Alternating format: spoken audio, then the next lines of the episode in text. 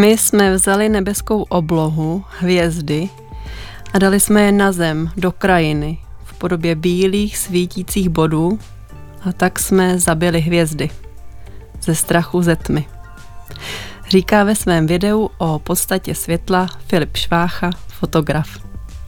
U pátečního Art Café vás zdraví Tereza Lišková. Dnes nahlédneme do světla, tmy, příšeří i potemnělých koutů. Zastavíme se u toho, jak se veřejný prostor našich měst proměnil s příchodem elektřiny, veřejného osvětlení nebo světelných dekorací. O svůj pohled na světelné město se s námi podělí kunsthistorička Eva Bendová. Eva je mimo jiné spoluautorkou knížky Neony a světlá reklam, kterou v roce 2018 vydala Paseka. Dobrý podvečer, Evo. Dobrý podvečer. A pozvání do studia přijal také fotograf Filip Švácha, který například zkoumal noční město a jeho světlo ve svém klauzurním projektu na Fakultě umění a designu Univerzity J.E. Purkyně. Vítej Filipe. Večer. Hudbu do dnešního Art Café opět vybíral Pavel Zelinka. Jako první si poslechneme elektřinou pulzující ukázku od irského projektu VNV Nation. A zahrajeme si konkrétně skladbu The Game z letošního alba Electric Sun.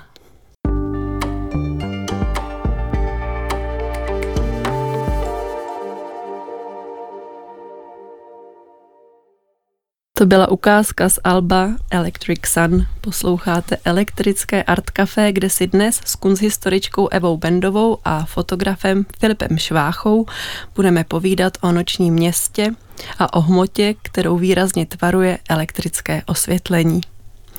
Evo a Filipe, máte v Praze nebo v nějakém jiném městě nebo obci oblíbený temný kout?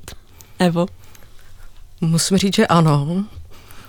Já spíš jsem právě eh, vyhledávač těch temných koutů než eh, s osvětlením města.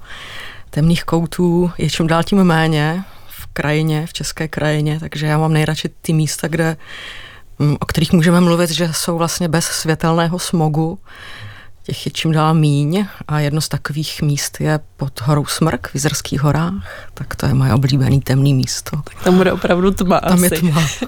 a když se podíváme na tu světelnou stranu toho spektra, tak eh, máš nějaký, možná to nemusí být ani místo, ale pohled třeba na nějaké místo, které máš, eh, které tě nějak naplňuje nadějí nebo radostí, když právě ve chvíli, kdy se rozsvítí, kdy je osvětleno?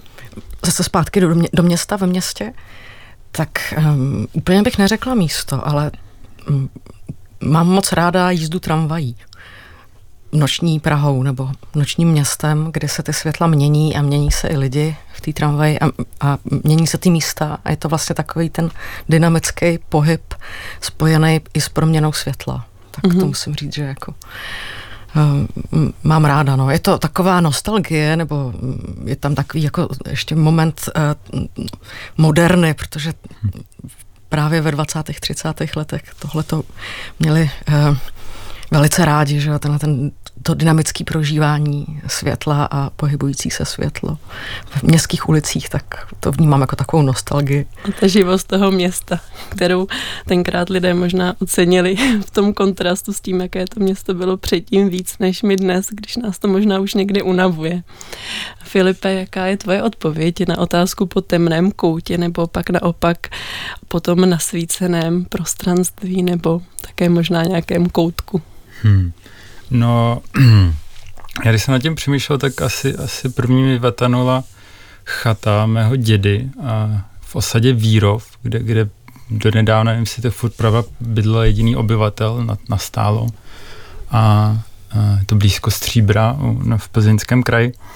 A tam, ono už to je ta dlouho let a mě to přijde jako donedávna nebyla elektřina vůbec, takže tam tý tmy bylo víc než světla v noci a, a vím, že tam mě to jako vlastně jako malého děsilo a, a teďka, čím jsem starší, tak jsem to tam víc oceňoval vlastně tu temnotu, tu, tu, a, kdy si člověk může prožít tu přírodu, protože je to fakt osada nezabydlená v té plné kráse té temnoty, která by se dala krájet a prostě když není světlo, tak je tma a nic jiného. A, takže možná to je ten můj temný kout oblíbený. A co se týče toho světla, tak uh, se nad tím teď přemýšlel znovu a asi by to byl pohled na Liberec uh, ze zhora z od Ještědu, když uh, mm-hmm. jsme dělávali taky výšlapy na, na Nový rok uh, po sjezdovce Ještědu nahoru, tak uh, vlastně taky tam člověk je ve tmě, ale kouká na to osvícené město, který tam jako čím dál víc uh, zobrazuje ten horizont. Takže vlastně jsem si říkal, že jsou to obě dvě místa jako ve temně, takže asi to mám podobně uh, jako tady uh, Eva. Eva, kde no, asi preferuji spíš tu tmu a možná koukat na světlo z dálky. My už jsme se tady uh, dotkli toho fenoménu tramvaje, která souvisí i s tím, když přicházela elektřina do města, tak spolu s tím osvětlením se měnila i veřejná doprava a přicház, přijížděli do těch ulic eh, města právě i, i tramvaje. Vy jste zmiňovali, že jste už cestou sem potkali buď zprostředkovaně nebo osobně tramvaj, která je osvícená, ozdobená, opentlená. Jakou, jaký jste z toho měli pocit, Filipe? Probouzí to v tobě uh, radost nebo nějaký odstup a tady od toho způsobu dekorování veřejného prostoru? No, je pravda, že už jsem z toho byl trošku zděšen, když jsem viděl ty uh, svítící billboardy, teď nové instalované na ty nové zastávky a tramvají, které hlásili, že toho 4. prosince uh, první adventní neděli vyjedou tady ty uh, ozdobený tramvaje. Uh, že ve mně to vlastně prvotně vyvolává ten, ten um, uh, jako reklamní uh, tahač uh, a a vlastně spíš tak jako osvícená monstrum, ale zase chápu, že v tom je ta jako mm, krása třeba hlavně pro, pro děti asi toho, že prostě ta tramvaj obyčejná, kterou vyjde každý den, tak najednou svítí a, a je vidět na, na míle daleko. Mm. To něco monumentálního, co jede městem, Evo. Mně to přijde ne, trochu jako kýč, takže vlastně světelný kýč. Hmm. Uh, když je těch světel moc a ještě takhle uh, v této době na druhou stranu, eh, jak tady Filip zmiňoval, eh, to dětský prožívání, že jo, tady, hm, tady najednou nějaký novinky nebo něčeho netypického, co jindy nevidíme, tak ehm, to je vlastně asi, co si lze ocenit na této akci, že se eh, před těmi dětmi vstane takový zázrak najednou, že tam vidí tu projíždějící, to projíždějící světlo, tak eh, to je, to je pozitivní. O tom ta jako adventní nebo vánoční doba pak je, že jo.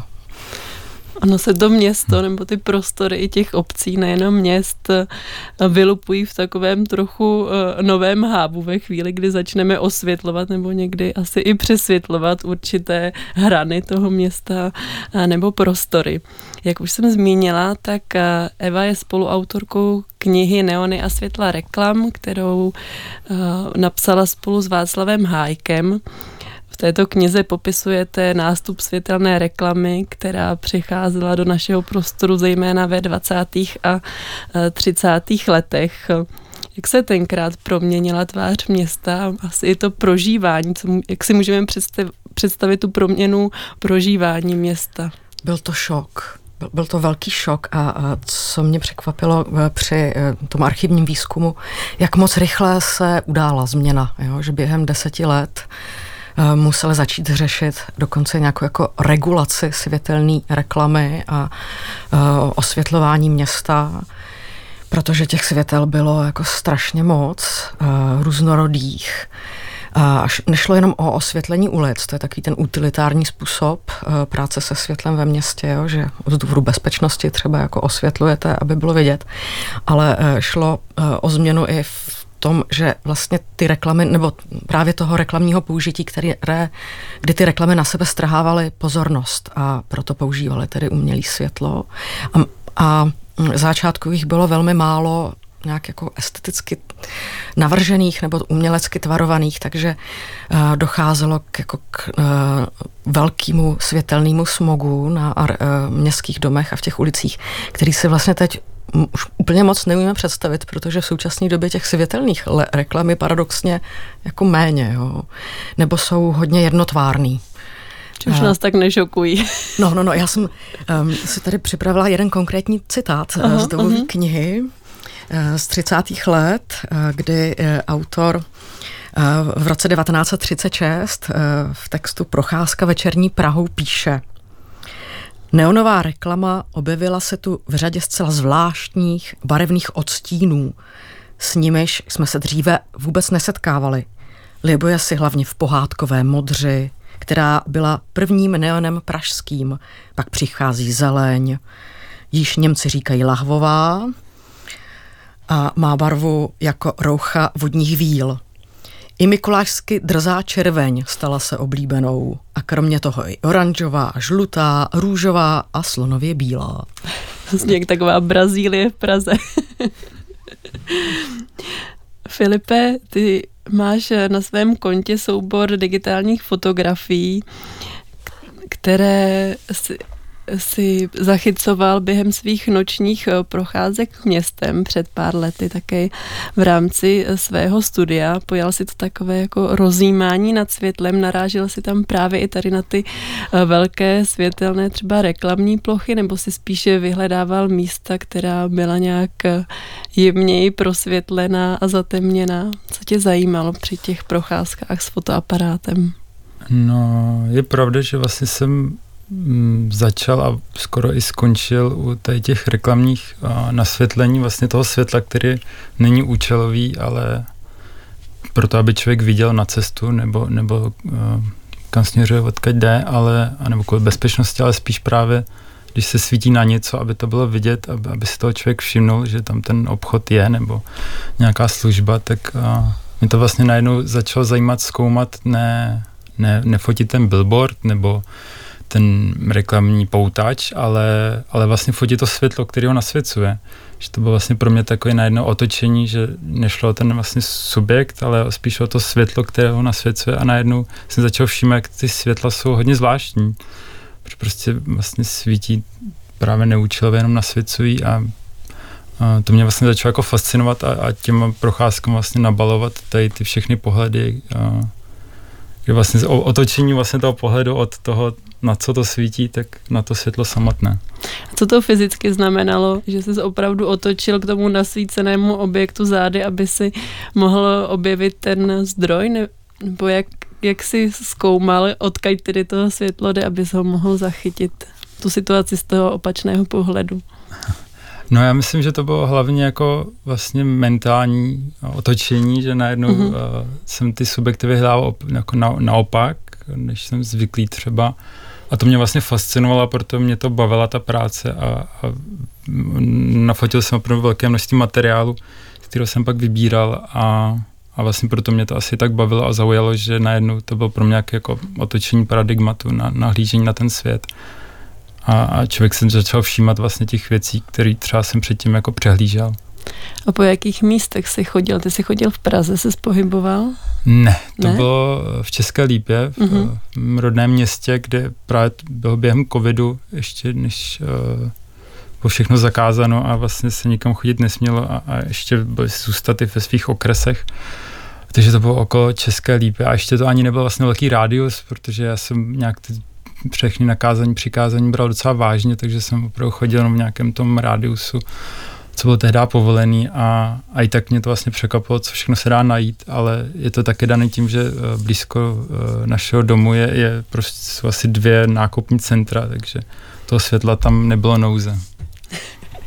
Nebo když se přesuneme opět do těch 20. 30. let, tak vypíchla by se nějakou, nebo klidně i z pozdější doby, pozoruhodnou instalaci světelnou, která by mohla být eh, inspirací třeba i pro tu dnešní dobu? Tak jestli se vůbec eh, zachovala, jo, protože eh, v té době bylo byla řada uh, reklam, světelných reklam, které stály za pozornost. Hlavně z toho důvodu, že uh, cílem bylo udělat i kinetickou světelnou reklamu, jo, že docházelo jako k rozpohybování uh, obrazu nebo i linek té reklamy, se pracovalo jako s geometrií třeba té stavby a podobně. Řada z nich už neexistuje, takže proto jsme dali dohromady knihu, eh, kde na historických fotografií ukazujeme bohatost i mm, té, té eh, reklamy nebo obrazu, který se vztahuje k architektuře. Takže v současné době eh, pak, když bych chtěla někoho teda motivovat k nějaké další noční procházce Prahou, za mm, nějakou kvalitní světelnou instalací, tak, tak je to velmi těžký, protože jsou to takové jako zbytky. Eh, teď na Mustku, myslím v loňském roce, eh, rekonstruovali světelnou iluminaci stavby v tom původním duchu z těch 30. let, tak to určitě stojí za to naproti eh, paláci Adria nebo v takovém tom Zlatém kříži. Mm. No a potom reklama kinetická, která zůstala z těch eh, dob své instalace, tak je notoricky známá Bílá labuť, která se stále točí a točí. A to, tam došlo snad nějaké jako velké rekonstrukce po roce 2000, ale ten neon byl zachován v té své původní podobě, v původním návrhu z 40, nebo z začátku 40. let. 20. Ehm, století, no, takže bílá labuť. A taky dobře je na tom krásně vidět to, že, nebo na té původní ideji uh, reklamního spektáklu, že uh, je ta bílá labuť eh, vidět jako z mnoha míst v Praze, mm, jo, že, mm. má, že je takhle pohledově exponovaná z letný i z ulice. Hmm. Něco, co nad tím městem pluje už velmi dlouhou dobu a snad ještě s námi nějakou dobu zůstane. Nás teď čeká další hudební ukázka, kterou přinese norská čtveřice Electric Eye. A my si poslechneme jejich tvorbu z desky Horizons, která vyšla před dvěma lety. A konkrétně z této desky vybíráme skladbu s názvem Put the Secret in Your Pocket. Schovej si tajemství do kapsy.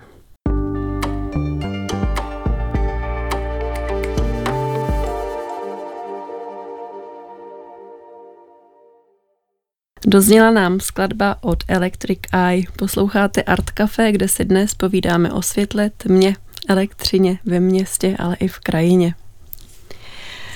Filipe, my už jsme tady narazili skrz to, když Eva vzpomínala na svoje jízdy e, tramvají, že má ráda, když pozoruje to město v té jeho dynamické rovině a hře světla.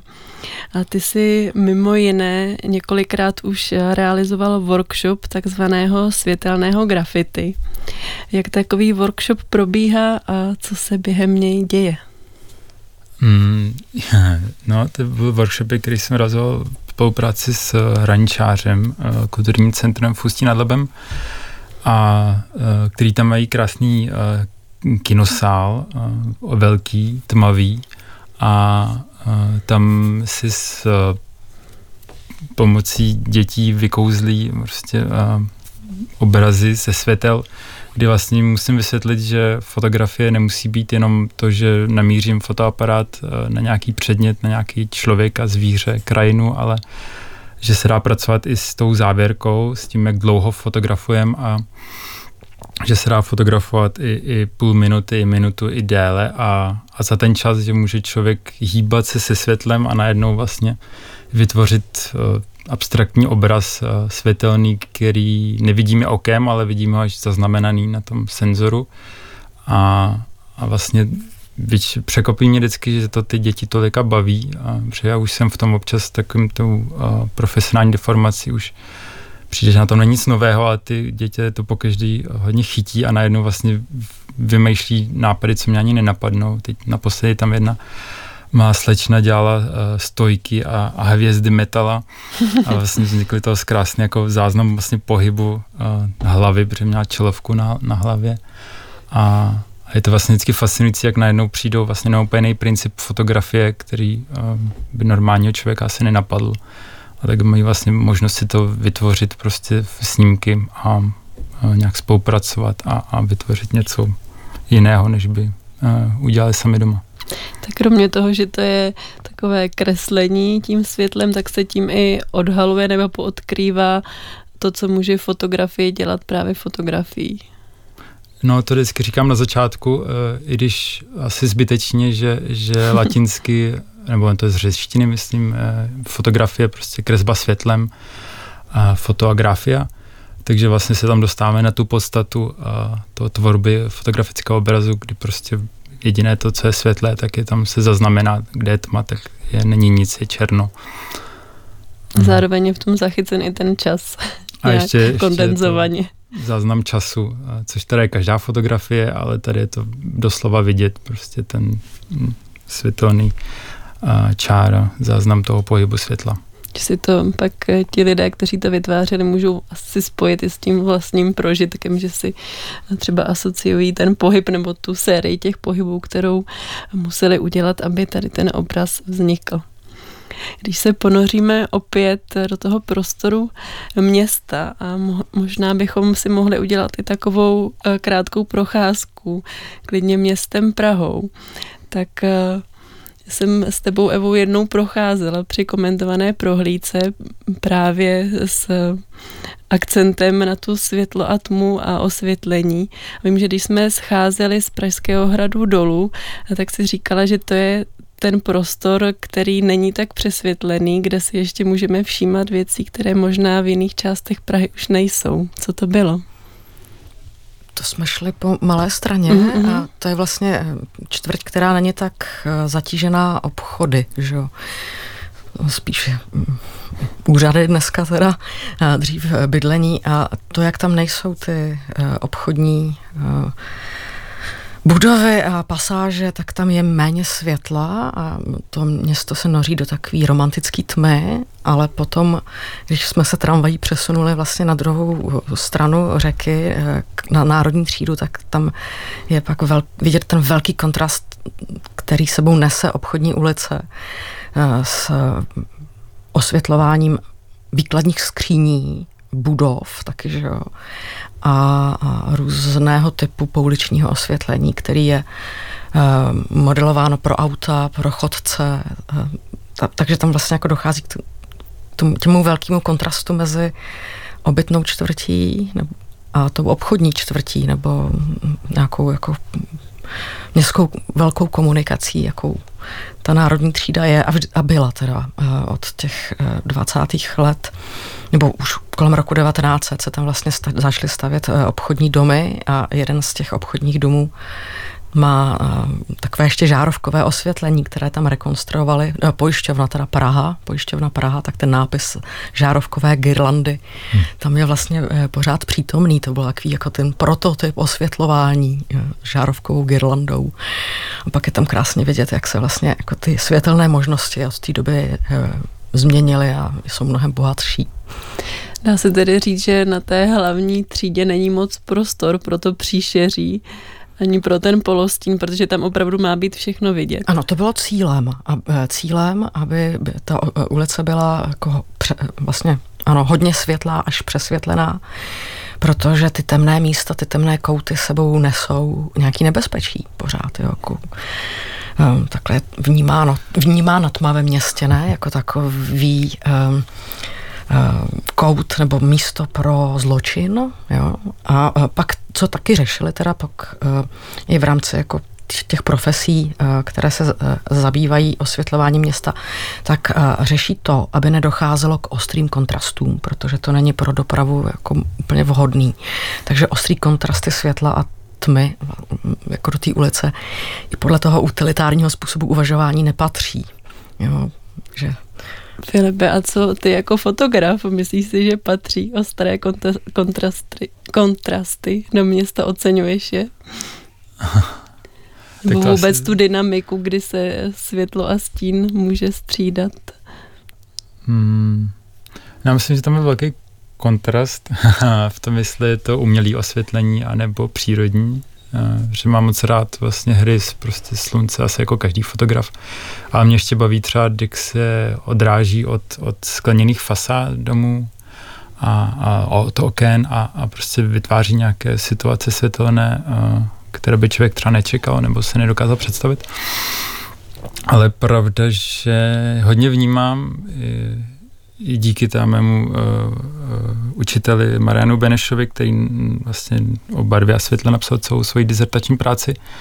Uh, rozdíl, ten přechod z toho klasického žárovkového mm, osvětlení, kdy vlastně to vyzařilo víc tepla než světla a, a to světlo bylo žluté, tak ten přechod k těm modernějším ledkovým osvětlením, které jsou hodně efektivní, hodně bílé a hodně světlé, a tak tenhle asi kontrast, že, že najednou vlastně je to osvětlení ostřejší, silnější a pro fotografa často i nevýhodnější, obzvlášť ještě pro filmaře, kdy dochází k nějakým technickým problémům toho problikávání, což údajně není dobré ani, ani na lidskou psychiku. A, protože my to nevidíme, ale vnímáme, že ty světla problikávají místo toho, když ty uh, kon, um, klasické žárovkové svítily kontinuálně. A, takže asi v těch ohledech spíš um, když jsi zmínil ty barvy, tak ty se s nějakému průzkumu barev věnoval i v jedné eh, ze svých eh, prací během studia. Jaké různé eh, odstíny barev si třeba pozoroval při těch nočních procházkách městem nebo celkově při tom svém bádání? Asi to nebude jenom černá a bílá. To tak tam častá je samozřejmě ta žlutá, veškeré odstíny žluté bílá a pak a, asi ta nejhorší varianta ještě modré osvětlení si myslím. Nebo to je tady golem nás, teď ve studiu, na zdech, podsvícení letkové. A tak tady je to v rámci jako dekorativního osvětlení, ambientního, ale, ale uh, často se stává, že ty, ty um, ledkové lampy jsou svítí spíš do modra, než, než do bílá. Než takové nebo, chladné světlo. Takové velmi chladné světlo, uh, které má připomínat ten, ten den, uh, to sluneční světlo, ale, ale často svítí v noci, což je také kontraproduktivní. A, a, ale pravda, že mě překapilo, jak moc odstínů mezi tou žlutou až po nějakou modrou tam je. A, a je pravda, že to mě překapilo, e, že psychologicky je údajně žlutá vlastně nejzářivější barva mm-hmm. ze všech a proto vlastně ty e, nebo to si teď vymýšlím, možná to vůbec není pravda, ale že ty žluté světla se nám vlastně zdají jako světlé, i když fyzikálně nejsou, uh, i kvůli té své barvě. Mm-hmm, mm-hmm, tak to může každý proskoumat sám u sebe, udělat nějakou introspekci. Evo, když se ještě vrátíme na tu malou stranu, kde tedy, když člověk se stupuje z toho Pražského hradu tím kopcem, tak právě může pozorovat i ta místa, která nemusí být eh, nutně úplně osvětlená, může procházet tím příšeřím do těch více osvětlených míst, eh, tak pak jsou tam kolem toho malostranského náměstí různá podloubí, tak jaké můžou být strategie podsvěcování těchto míst, nebo mají zůstat právě tato místa třeba v rámci nějaké historické tradice spíše temná? Jak to pak na nás působí? Co to vůbec dělá s tím domem a s tou hmotou architektonickou, pokud k ním přistupujeme určitým způsobem? Tak eh, podloubí eh, vznikala eh, kvůli tomu, aby obyvatel města se mohl suchou nohou eh, dostat eh, do různých obchodů. Jo. A taky se rozšiřoval teda eh, ten bytový prostor v patrech těmi podloubími, ale účel podloubí je procházet, procházet tím prostorem a, a v klidu, bez deště a tak. A mm, postupně se vlastně stala to podloubí a pak pasáže místy, kam se chodí, kde se chodí vlastně dívat. Jo? Dívat na do výkladních skříní, eh, do výloh, eh, pozorovat vlastně takový jako ten trochu konzumní svět. Nebo jídelní lístky. Přesně tak. A, mm, pro, a docházelo k tomu, že právě ty výkladní skříně, které se tam a, eh, budovaly, byly hodně přesvětlovány, ne aby na, bylo dobře vidět zboží. Takže ta, ta podloubí se najednou stala těmi světlými místy ve městě. Eh, na malé straně není jich tolik, které by byly takhle osvětlené a jsou tam třeba restaurační podniky, že jo, už.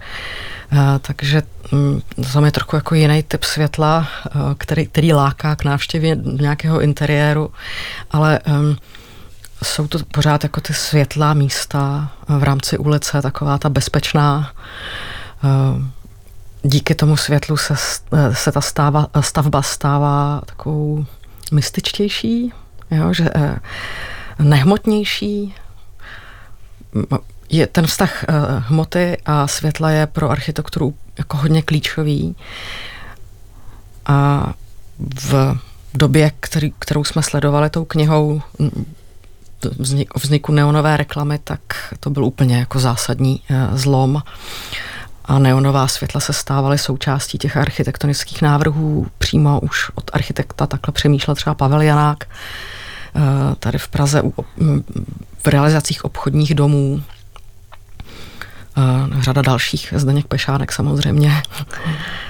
Takže se světlo stalo součástí stavby už od svého návrhu a pracovalo se s ním jako s nějakým odhmotněním té stavby, s motivem jako dynamiky života v rámci architektury a pak i reklamy. A Překvapilo mě, jak sofistikované ty, prá- ty návrhy a práce byly v rámci iluminace nějaké stavby a mm. reklamy. Problém byla barevnost. E, ta, ty neonové trubice tehdy letky neznaly, že jo? tak ty neonové trubice měly nějakou omezenou barevnou škálu, modrou, červenou a ty jemná světla nebo jemné přechody nebo žlutá se e, dodávala e, barvením e, těch skleněných, té skleněné matérie. Žlutá byla velmi komplikovaná a nebo pro spojením mléčného skla a modrého svět, modré neonové trubice, kdy se to světlo vlastně změkčilo, jakože mm-hmm. bylo víc rozptýlené, tak i takhle plasticky se s ním vlastně pracovalo. My se k otázkám plasticity a města a světla ještě dostaneme, ale teď si poslechneme ukázku od domácího elektronického klasika Mojmíra Papalesku a máme tady připravenou ukázku z jeho solové desky Electric Soul, kterou vydal v roce 2012 skladba Charge Your Battery.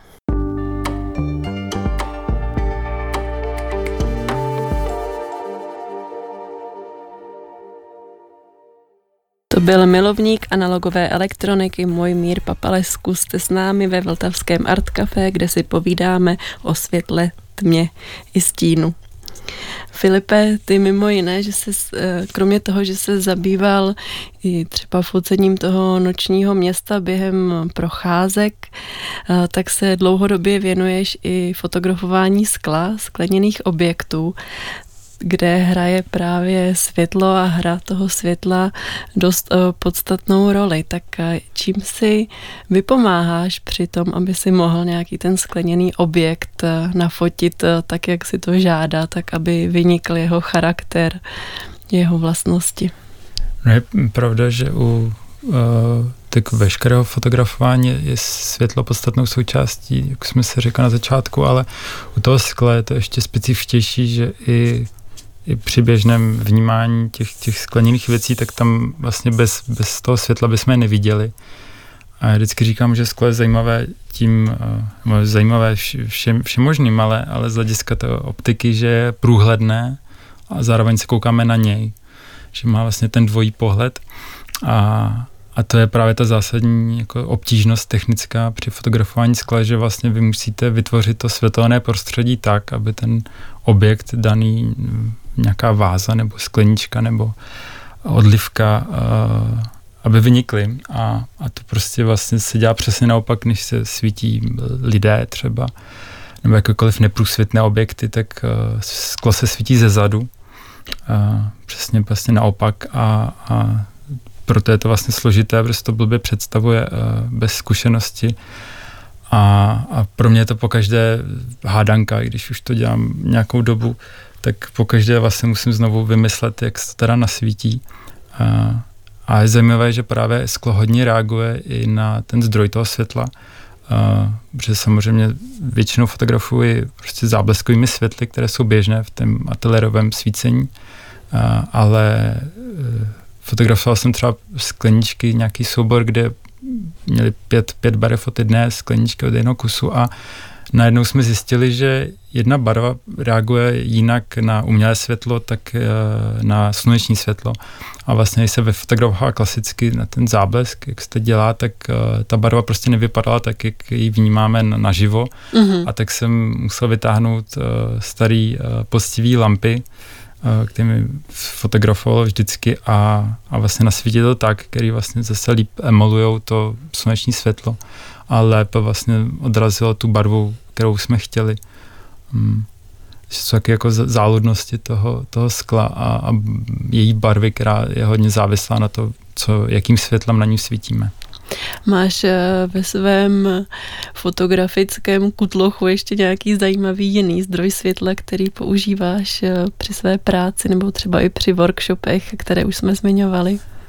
Je pravda, že jsem tím inspirovan naším asistentem Jirkou Dvořákem, který si pořídil tohle světlo a když jsem ho viděl, tak jsem ho si musel pořídit také a myslím, že ještě můj bývalý spolužák Filip Trubač si ho také pořídil ze stejného důvodu. A jaké je to světlo a tedy? Je to skvělé trikové světlo, má vlastně tvar trubice, takové akorát do ruky a umí vytvořit duhu, respektive umí prostě projít veškerým spektrem světla a což mě má vždycky výtečný úspěch právě u těch dětí, když, když jsme na těch workshopech, protože objeví, že právě skrze ten prodloužený čas té závěrky, tak vlastně můžou nakreslit celou tu duhu, nejenom jedno světlo a, a prostě vytváří to takový jako disko, diskotékový efekt. A, a je pravda, že už jsem to párkrát použil i při focení zakázek a, nebo uměleckých děl, protože to prostě vytvoří a, takový lákavý efekt, který, který se jinak nedostane.